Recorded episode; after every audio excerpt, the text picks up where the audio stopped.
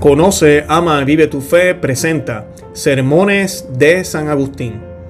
Sermón de hoy, la prueba que fue sometido Abraham, basado en Génesis capítulo 22 del 1 al 19. Y dice el texto bíblico, tiempos después, Dios quiso probar a Abraham y lo llamó. Abraham, respondió él, aquí estoy.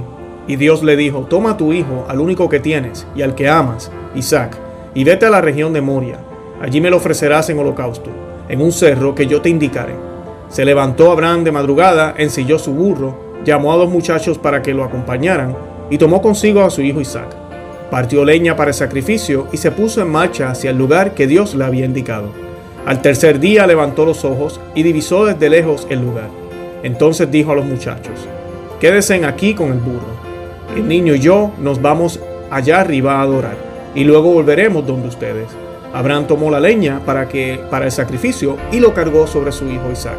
Tomó luego en su mano el brasero y el cuchillo, y enseguida partieron los dos. Entonces Isaac dijo a Abraham, Padre mío, le respondió, ¿qué hay, hijito? Prosiguió Isaac, llevamos el fuego y la leña, pero ¿dónde está el cordero para el sacrificio? Abraham le respondió, Dios mismo proveerá, proveerá el cordero, hijo mío. Y continuaron junto el camino. Al llegar al lugar que Dios le había indicado, Abraham levantó un altar y puso la leña sobre él. Luego ató a su hijo Isaac y lo colocó sobre la leña. Extendió después su mano y tomó el cuchillo para degollar a su hijo. Pero el ángel de Dios lo llamó desde el cielo y le dijo, Abraham, Abraham, contestó él, aquí estoy. No toques al niño ni le hagas nada, pues ahora veo que temes a Dios, ya que no me has negado a tu hijo, el único que tienes. Abraham miró a su alrededor y vio cerca de él un carnero, que tenía los cuernos enredados en un zarzal. Fue a buscarlo y lo ofreció en sacrificio en lugar de su hijo. Abraham llamó a aquel lugar Yahvé provee. Y todavía hoy la gente dice, en ese monte Yahvé provee. Volvió a llamar el ángel de Dios Abraham desde el cielo y le dijo, juro por mí mismo, palabra de Yahvé, que ya que has hecho esto y no me has negado a tu hijo, el único que tienes, te colmaré de bendiciones y multiplicaré tanto tus descendientes, que serán tan numerosos como las estrellas del cielo o como la arena que hay a orillas del mar. Tus descendientes se impondrán a sus enemigos, y porque has obedecido mi voz, todos los pueblos de la tierra serán bendecidos a través de tu descendencia. Abraham regresó a donde estaban sus muchachos, y juntos emprendieron la marcha hacia Berseba, donde Abraham fijó su residencia. Palabras de San Agustín. La reciente lectura trae a nuestra memoria la rima piedad de nuestro padre Abraham. Es ciertamente tan extraordinaria que no cabe pensar que haya corazón tan desmemoriado en el que pueda borrarse alguna vez. Con todo, no sé cómo, siempre que se lee, toca el corazón de los oyentes como si, tuviera, como si hubiera acontecido en ese mismo momento. Grande fue su fe, grande su piedad no solo hacia Dios, sino también hacia su Hijo único, al que el Padre no creyó que le produciría mal alguno, cuanto acerca de él había ordenado quien lo creó. Porque Abraham podía ser padre de su hijo como obra de la carne, pero no su creador y hacedor, como expresión de poder. Y ciertamente, como dice el apóstol Isaac, no le nació a Abraham según lo habitual en la carne, sino de una promesa. No se niega que lo haya engendrado físicamente, se afirma que lo recibió cuando había perdido toda esperanza y de no haberse hecho presente Dios con su promesa. Al ser él tan anciano, no hubiese osado esperar posteridad alguna de las entrañas de su anciana esposa, pero creyó que le iban a hacer y no lo llora cuando va a morir. En el momento del sacrificio, Dios eligió su mano derecha para hacerlo morir. En el momento de la fe, eligió su corazón para que hacerlo para que hacerlo nacer. Abraham ni temió creer cuando recibía la promesa de un hijo, ni temió ofrecerlo cuando se le reclamaba. Y cuando creía, su piedad no se oponía a su sumisión cuando obedecía. Lo que digo es esto, Abraham no se dijo, Dios me ha hablado. Cuando me prometió un hijo, creí que me iba a dar posteridad. ¿Y qué posteridad? Aquella de la que me dijo, en Isaac recibirá nombre tu descendencia y para que tal vez mi descendencia no recibiera nombre en Isaac, muriendo mi hijo antes que yo, dijo, en tu descendencia serán benditos todos los pueblos. En resumidas cuentas, quien, al hablarme, me prometió un hijo, es quien me exige que le dé muerte. Él no se hizo problema alguno como si fuesen contrarias y opuestas entre sí las palabras de Dios, que primero le prometía que le iba a nacer un hijo y que luego le ordenaba que se lo sacrificase. Al contrario, mantuvo siempre una fe inconcusa en su corazón, sin desfachamiento alguno, pues Abraham pensó que Dios que le otorgó que naciese de ellos ancianos, el que no existía, podía también devolvérselos arrancándolo de la muerte. Dios había hecho ya algo mayor después de haber perdido toda esperanza. Había visto cómo le dio un hijo que no existía, algo imposible. Si se contemplan los límites humanos, así, pues, a la fe ajuntó su espíritu. Creyó que nada es imposible para el Creador. Él que, conforme había creído, recibió al Hijo. Creyó después a Dios cuando le ordenaba sacrificarlo. Ya había experimentado quién era Dios al recibir de él el Hijo. Creyó cuando iba a recibir el Hijo, creyó cuando iba a darle muerte. En ambas situaciones se mostró hombre de fe en ninguna cruel. Efectivamente puso al Hijo en el lugar destinado al sacrificio. Proveyó del cuchillo la propia mano derecha. En vez de fijarse en quien hiere y en el herido, fíjate en quien lo ordena. Abraham pues manifiesta piedad al obedecer. ¿Qué manifiesta Dios al mandar? No sea que, tal vez, a los espíritus débiles, por no decir sacrilegos, les desagrade el que lo mandaba. Pero si agrada a la obediencia, ¿cómo puede desagradar el mandato? Si Abraham obró bien al obedecer, mucho mejor, mejor con diferencia, incomparablemente, mejor obró Dios al mandar. Quizás haya que buscar una realidad oculta, pues Dios no lo mandaría en vano. O hay que aceptar en su sentido puramente literal, algo que al leerlo quizá convulsionó los corazones de algunos menos capaces de entenderlo.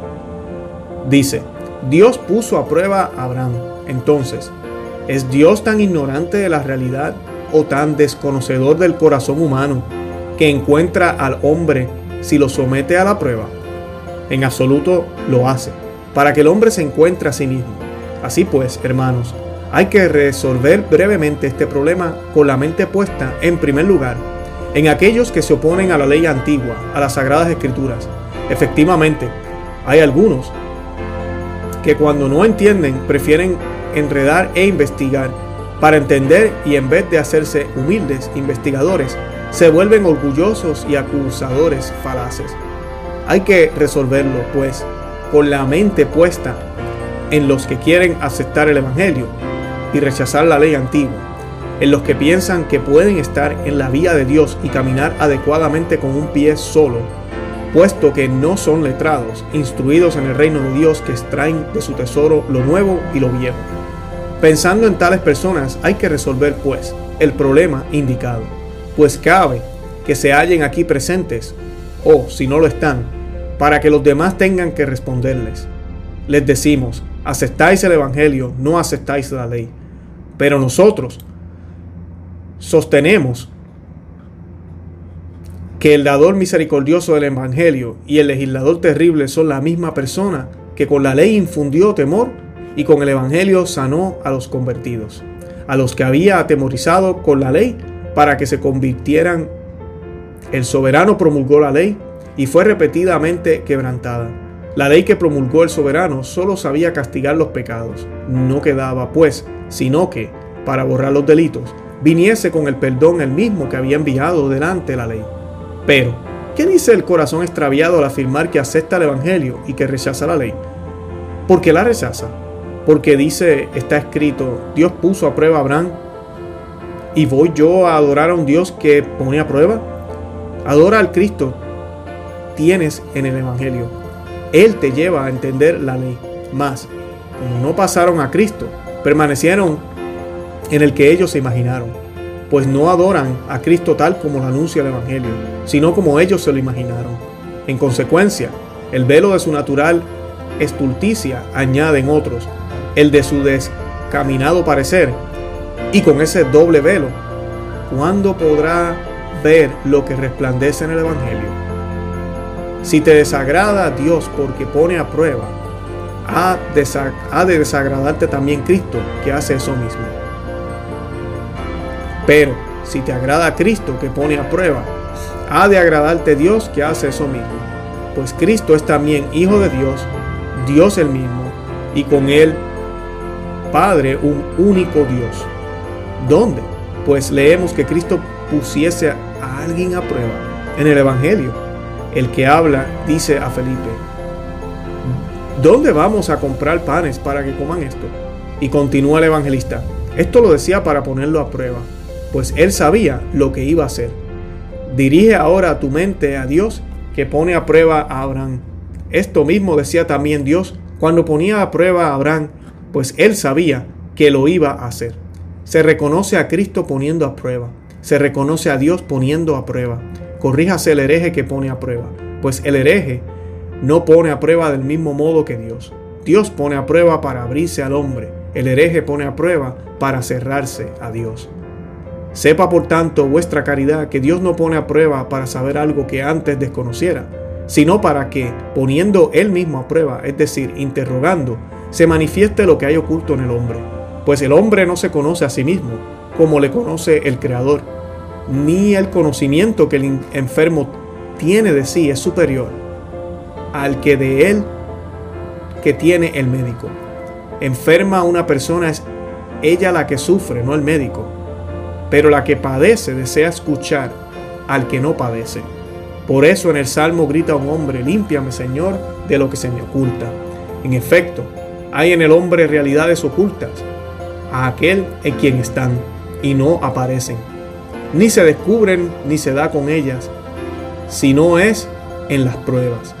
Si Dios deja de poner a prueba, cesa de enseñar como maestro. Dios pone a prueba para enseñar, el diablo para engañar. Pero si el tentado no le da lugar, la prueba es rechazada, en cuanto vana e irrisoria. Por eso dice el apóstol, no deis ocasión al diablo. Los hombres dan ocasión al diablo a través de sus apetencias, porque los hombres no ven al diablo con el que lucha, pero tienen un remedio fácil, vencerse dentro a sí mismo. Y de esa manera triunfan, triunfan fuera sobre el diablo. ¿Por qué decimos eso? Porque el hombre ignora lo que es, a no ser que la prueba le lleve a conocerse. Y cuando se haya conocido, no sea negligente. Y si lo era, cuando no se conocía, no lo sea cuando ya se conoce. ¿Qué decimos entonces, hermanos? Si Abraham se conocía, nosotros no le conocíamos. Tenía que revelarse, o para sí, o en todo caso para nosotros. Para sí con el fin de saber por qué motivo había de dar gracias para nosotros, con el fin de saber que tenemos que pedir a Dios, o que tenemos que imitar en el hombre. ¿Qué nos enseña Abraham? Para decirlo en pocas palabras, que no antepongamos lo que nos da Dios a Dios mismos. De momento, al sentido literal, antes de considerar la realidad encubierta, esto es, lo que se oculta en el hecho misterioso de que Abraham se le ordenase dar muerte a su hijo único. Por tanto, no atempongas a Dios que te otorgó ni aun aquello que te otorga como algo extraordinario. Y si Él te lo quisiera quitar, no lo desestimes, porque a Dios hay que amarlo gratuitamente. ¿Qué premio recibirás de Dios más dulce que Dios mismo. Así pues, una vez Abraham cumplió con la obediencia religiosa, escuchó de Dios, ahora sé que temes a Dios. Palabras que hay que entender en el sentido de que Dios hizo que Abraham se conociera. Como cuando habla el profeta, estoy hablando a cristianos o alumnos que progresan en la escuela de Dios.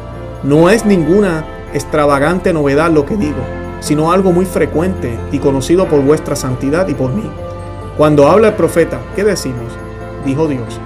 Decimos abiertamente, decimos también, dijo el profeta. Y en ambos casos hablamos correctamente y ambas fórmulas están autorizadas. También los apóstoles entendieron de ese modo a los profetas. Al escribir, dijo Dios, en un lugar y en otro, dijo Isaías. Ambas fórmulas son, verdaderas, son verdaderas, pues las hallamos en las escrituras. Resuélvame el cristiano el problema que le he propuesto y se habrá resuelto para sí el que antes le planteé. ¿Cómo? Porque lo que dice el hombre por un don de Dios, lo dice Dios, según el texto. no sois vosotros los que habláis. Y en otro lugar, yo Pablo soy quien os habla. Y asimismo Cristo que habla en mí. Aplicad pues, hermanos, esta regla a lo que antes os parecía tortuoso y será recto. Mirémosle pues todo a Él, para que apaciente nuestras almas hambrientas, Él, que por causa nuestra sintió hambre, Él, que siendo rico, se hizo pobre para enriquecernos con su pobreza. Muy oportunamente le hemos cantado hace poco, todas las cosas esperan de ti, que les dé la comida en el momento adecuado. Si todas las cosas, todos, si todos, también nosotros, en efecto, si en este sermón os he de dar algo bueno, no seré yo quien os lo dé, sino aquel de quien recibimos todos, porque todos tenemos nuestra esperanza en Él. Es el momento adecuado de, pero que hagamos lo que mandó, para que nos dé, es decir, esperémoslo de Él, contemplémosle con el corazón. Como ponéis los ojos y los oídos del cuerpo en mí, poned los ojos y oídos del corazón en Él. Y abriendo el oído del corazón, oíd una gran acción cargada de misterio. Ciertamente todas las acciones cargadas de significado contenidas en las divinas escrituras son grandes y divinas, pero son las más notables y las más importantes los que reclaman mayormente nuestra atención y los que, por encima de cualesquiera otras, levantan a los caídos, sacian a los hambrientos, hambrientos que no se sacian para sentir hastío, sino para que tengan lugar la saciedad sin hastago, que elimina la necesidad sin provocar repulsa. ¿A quién no impresionará que mande inmolar al Hijo único, el que, el que lo prometió? Y es sobre todo la realidad histórica, tal como la hemos escuchado, la que despierta la atención de la mente para reclamar que se exponga su significado. Pero ante todo, hermanos, en cuanto puedo os amonesto en nombre del Señor y os mando esto, cuando oís la exposición del significado oculto de una acción de la escritura que narra una realidad histórica, antes que nada, creed que tuvo lugar conforme a lo leído. No sea que, eliminada la base histórica, queráis edificar como en el aire. Abraham, nuestro padre, era un hombre fiel de aquellos tiempos, creyente en Dios, justificado por la fe, como lo afirma la escritura, la antigua y la nueva. Recibió un hijo de su esposa Sara cuando ambos eran ya ancianos, dejando atrás toda su desesperanza. Pero en el plano humano, ¿hay algo que no quepa? ¿Hay algo que no quepa esperar de Dios? Para quien nada es difícil. Dios que hace lo grande igual que lo pequeño, que resucita a los muertos como crea a los vivos. Si un artista pinta un ratón como el mismo arte con que pinta un elefante, las obras son diferentes, pero el arte es uno solo. ¿Cuánto más Dios que dijo y se hizo, lo mandó y fue creado? ¿Qué es difícil de hacer para quien lo hace con la palabra? Con la facilidad con que creó a los ángeles más allá de los cielos. Con esa misma facilidad creó los astros luminosos de los cielos, los peces en el mar, los árboles y animales de la tierra, las cosas grandes y las cosas pequeñas. Y sí, fue fallísimo, facilísimo para él hacer de la nada todas las cosas. ¿Nos causará asombro que diera un hijo a unos ancianos? Así pues, con tales varones o personas contaba Dios, y en aquel tiempo los había hecho pregoneros de su Hijo que iba a venir con el fin de que no solo en lo que decían, sino también en lo que hacían, o incluso en lo que les acontecía, se busque a Cristo y a Cristo se encuentre. Todo lo que la Escritura dice acerca de Abraham aconteció efectivamente y fue profecía. Como dice el apóstol en cierto lugar, está escrito que Abraham tuvo dos hijos, uno de la esclava y otro de la libre. En lo que hay una alegoría. Estas mujeres son pues dos testamentos. Por tanto, no pequemos de imprudente al decir que Isaac le nació a Abraham y que significó algo. Lo mismo vale para estos otros hechos, habiéndosele mandado inmolar al hijo. Abraham obedece a Dios. Lleva al hijo al lugar. Lleva, llega en tres días. Despide a sus dos siervos con la montura. Se encamina personalmente a donde Dios le había mandado. Dispone la leña encima del altar y sube al hijo encima de la leña. Antes de llegar al lugar del sacrificio, el hijo lleva el madero en que, se, en que va a ser elevado. Luego ya a punto de ser sacrificado suena una voz que se le exima de la muerte y sin que falte ni el sacrificio ni la efusión de sangre, se da marcha atrás. Aparece un carnero enredado por los cuernos de una salsa, se le inmola y tiene lugar el sacrificio. Cumplido este, se dice a Abraham, hago tu descendencia como las estrellas del cielo y la arena del mar. Y tu descendencia poseerá las ciudades enemigas, y serán benditos en tu linaje todos los pueblos de la tierra, porque escuchaste mi voz. Considera pues cuando aconteció y cuando y cuando se conmemora este hecho, cuando aquel carnero dice, traspasaron mis manos y mis pies. Cuando se llevó a cabo el sacrificio mencionado en el Salmo, entonces se dijo en, en el mismo Salmo, harán memoria y se volverán al Señor, todos los confines de la tierra y lo adorarán en su presencia todas las familias de los pueblos, porque suyo es el reino y él dominará a los pueblos.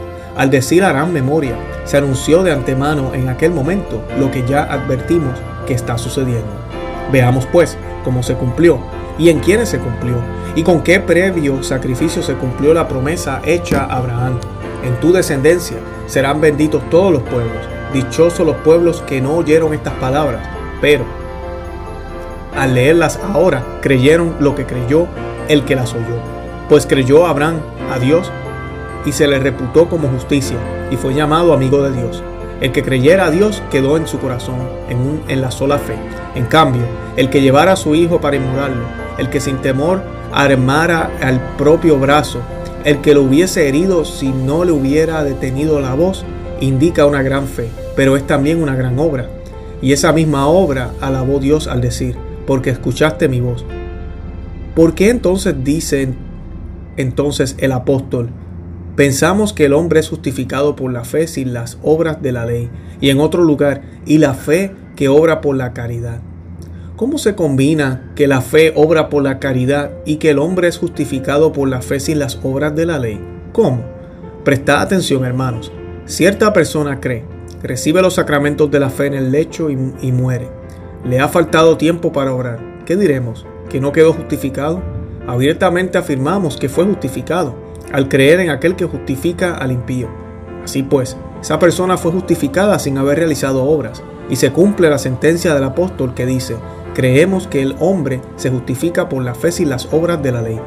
El bandido que fue crucificado con el Señor creyó en el corazón para la justicia, con la boca confesó la salvación, porque la fe que obra por la caridad, aunque no tenga en qué ejercitarse externamente, se mantiene ferviente en el corazón. Pues se hallaban en la ley algunos que se gloriaban de las obras de la ley, que quizás realizaban no por amor, sino por temor, y querían ser considerados como justos y ser preferidos a los gentiles, que no habían realizado las obras de la ley.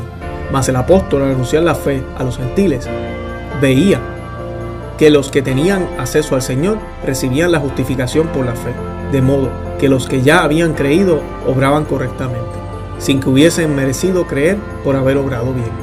Por eso, lleno de seguridad, exclamó y dijo, pues el hombre puede ser justificado por la fe sin las obras. De este modo, no eran más justos aquellos que hacían lo que hacían por temor, puesto que la fe obra por la caridad en el corazón, aunque no se manifieste al exterior con las obras.